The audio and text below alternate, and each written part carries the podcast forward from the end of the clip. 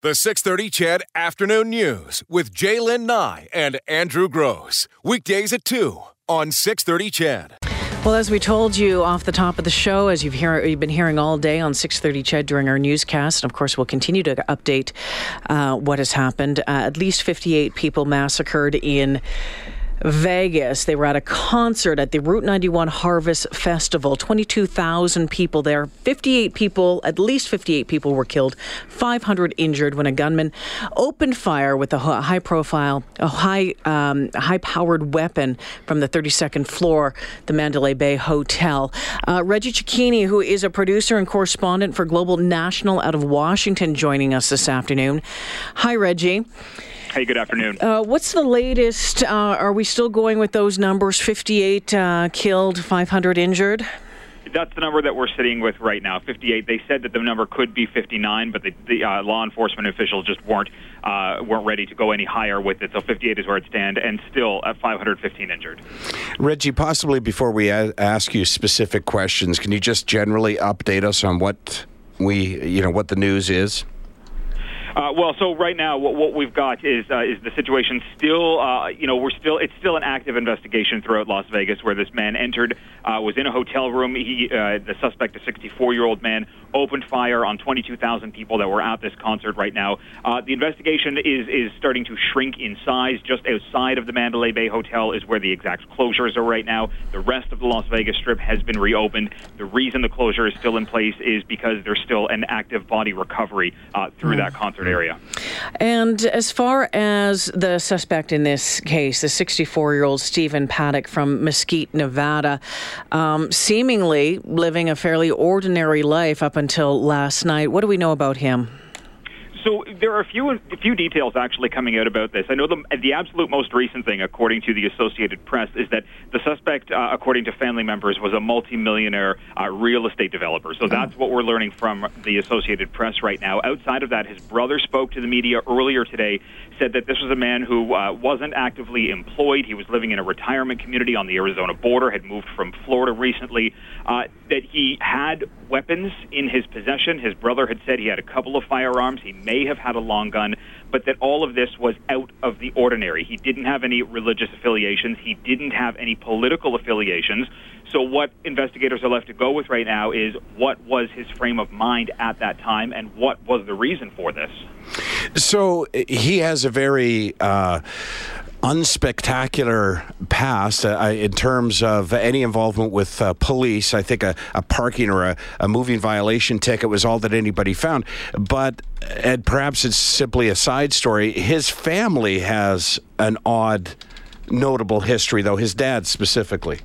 Yeah, we've learned that his father was actually on the FBI's most wanted list for about uh, five or six years back in the late 1960s into the early 1970s. It was linked to a bank robbery that had taken place. Uh, you know, this is a story that, you know, it, it kind of garnered a little bit of attention earlier this afternoon. Most people are just kind of looking at it and saying, well, okay, his family had a storied past, but this doesn't actually, you know, lead us to think that maybe this is why he, you know, is in the or was in the situation that he is. But outside of that, all we know, the rest of his family, no issues. His father had a run-in with police, with the FBI, nothing about the suspect. Reggie Cecchini joining us uh, this afternoon from Washington. Uh, what has been the reaction out of Washington? So we heard from the president earlier today. He spoke uh, from inside the White House in a very somber, very uh, religiously toned speech, uh, saying that this was uh, a product of evil, that this was something that uh, America needs to be able to move past, that this is something that he doesn't want to see anymore. It was a little strange listening to him because this president isn't somebody who has actively gone out and and spoken of or used religion to his benefit. So for him to come and stand at a podium, it kind of had people standing back a little bit, saying this this is almost coming off a little awkward right now. Nonetheless, the president was on script. He didn't say anything off script, and uh, he held a moment of silence just about two hours ago on the south lawn of the White House with the vice president, the first lady, the vice president's wife as well. We're now expecting the president to head to Las Vegas on Wednesday to meet with officials. You know, just uh, back to the suspect again for a second. We've said his past is unspectacular or doesn't stand out, uh, other than that side story about his uh, father, which, as you say, probably uh, you, you, it's really difficult to, to connect those two. Uh, I had heard a story that. Um, that uh, the suspect had been gambling. Um, but there was no indication as to whether or not uh, he had had large losses or large um, gains. And I guess maybe, uh, like many people, I'm just trying to wrap my head around what the motive might be here. Do you have any information on that? So we have heard, I've heard from sources that he did actually, uh, he, he was a gambler, and that uh, in the last couple of days, according to sources inside the hotel, there were large sums of money that had been spent. Whether it was, uh, you know, a ten thousand dollar gain, a twenty thousand dollar loss, they weren't going into the details of it, but they said that this was somebody who liked to gamble. It was also uh, told to us that this is somebody, you know, the suspect was somebody that would play hundred dollar a hand poker games. So whether or not this was financially motivated, we don't know about that. What we do know is that the suspect checked himself into the hotel on Thursday and had uh, had we believe he had rented out at least two rooms. So there were there was a number of days for him to be in this room, potentially planning this attack, potentially uh, you know plotting out some kind of course for this incident. But Reggie, as you mentioned, I mean ABC reporting that the brother said that this guy was a multimillionaire, so a hundred dollar a hand poker, if the guy has a ton of cash, uh, would not be so strange, really. No, absolutely not. That's what I'm saying. If if, if this man really does have all Yeah. these uh, hundreds of thousands and millions of dollars, losing a couple of hundred bucks here Yeah. and there, ten thousand dollars here and there, really may not be the motivation. So now it's a matter of looking to say, was well, was this mental health? Was there something that led up to this? You know, there were unconfirmed reports that uh, that uh, members of the so-called Islamic State were trying to take uh, advantage of this and say that this was the work of them. So. There's a lot of, of avenues that are being followed right now into this investigation, which is still in the very early moments. Reggie, a lot of people asking why this isn't being called a terror incident. It's a question that's actually circulating around Washington as well. I mean, if this had happened overseas, as we've seen before with President Trump, he's very quick to, to denounce something as a terrorist incident. On domestic soil, it's very often called a mass shooting. The word mm-hmm. terrorism is, is not often associated to it. And, you know, the way that the conversation has been going today with people I've been talking to is oftentimes when there is a shooting incident and it involves a, a suspect who is Caucasian, who isn't of, of a different race, it's rarely labeled as terrorism, and it takes a lot of, uh, of um, information and, and uh, investigation from police force to actually get the information going. So maybe this will be down the line. You know, police will say this was a, a matter of terrorism. As of now, it's just a mass shooting investigation. You know, Reggie, I know that law enforcement, the media for that matter, are going to try and track down exactly where all the weapons were obtained that were in the room or were used uh, for this shooting. But, uh, you know, I go to Las Vegas frequently. You can't go anywhere in Las Vegas without being uh, in the eye of a camera. Uh, both on the street and in the casinos, I would assume law enforcement is also pulling that video footage. I, I, I'm curious as to how many, how that many guns goes from a lobby up to a hotel room. That's a question that's being asked right now is how this man was able to check in because it would have been visible to people standing behind a check-in counter that this man was carrying a number of cases that likely uh, contained weapons.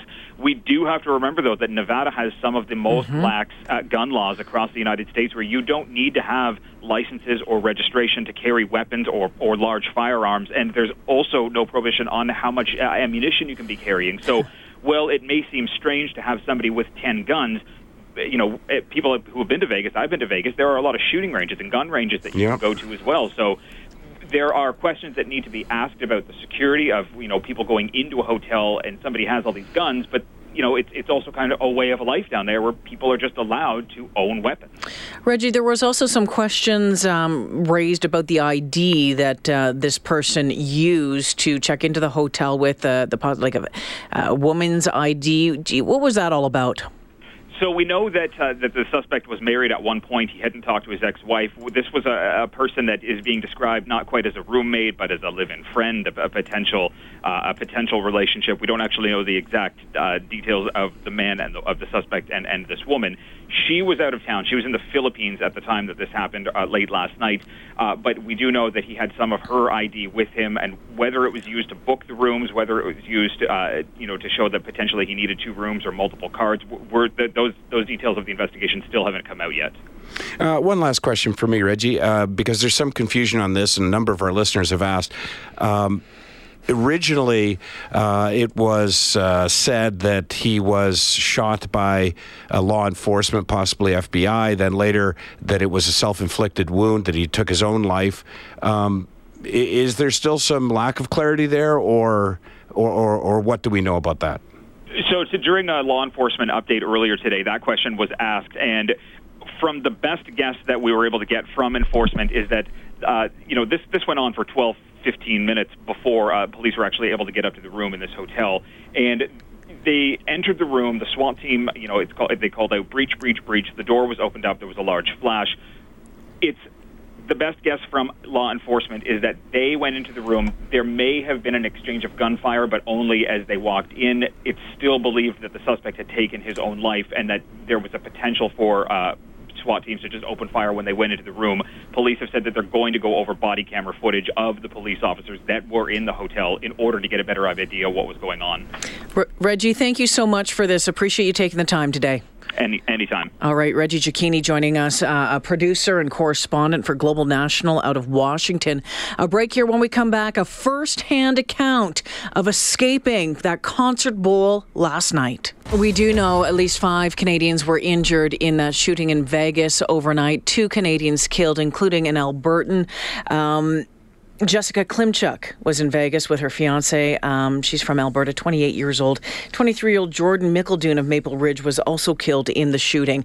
Now, uh, Red Deer uh, man, Jason, Jason was in Vegas with his wife and friends at that concert. Here is his story.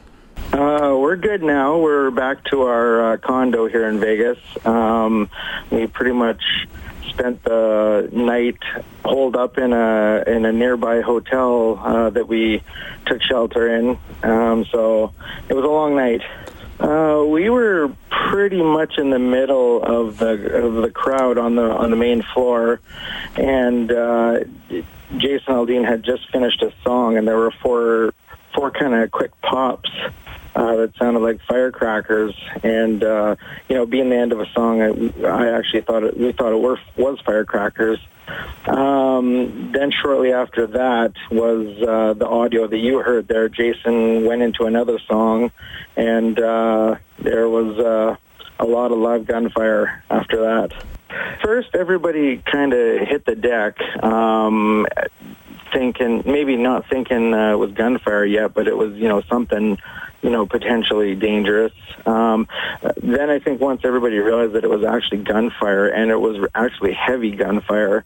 Um, that's whenever it was all panic. Everybody jumped up and ran for the exit. The way it's laid out, there's actually two exits. There's one that was on the Mandalay Bay side of the, uh, of the venue, and then there's one on the opposite side of the venue. And of course, nobody's running towards the gunfire. So basically, you know, everyone's running for the same exit, and it was uh, it was absolute pandemonium. The only thing we could really tell was that the, the shooting was behind us as we were running away.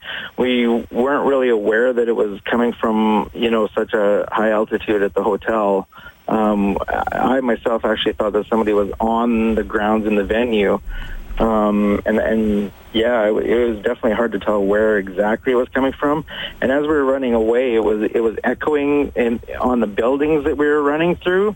So it was really deceiving where it was coming from. A lot of people said that they they thought there was people in front of us shooting and, and on the sides, but you know the echo off the building made it definitely difficult to tell. I honestly couldn't tell you what was going through my head. Uh, we were all running, and uh, it was basically panic. We actually did not see any injured people around us. Um, as soon as we, pretty much as soon as we were out of the gate, there was police everywhere. So it was like literally 30 seconds to a minute before the place had, had police everywhere. And uh, across the street from the venue is a parking lot. We had to crawl under a, or jump over or crawl under a chain link fence uh, to run through the parking lot to escape, and uh, we could literally hear bullets hitting pavement and cars around us, and it was definitely intense. You know, you could just hear bullets hitting things around you, and, and like I said, with the buildings echoing, it is deceiving, so it's hard to tell, but it definitely sounded like it was close. One one of the one of the friends that we're with actually realized once we got to where we were going um, that he there was blood spatter on his leg and his shoes. So um, I'm thinking that somebody near us um, was definitely shot and, and splattered on there. And uh, one of the girls that was actually running in front of us was shot in the back.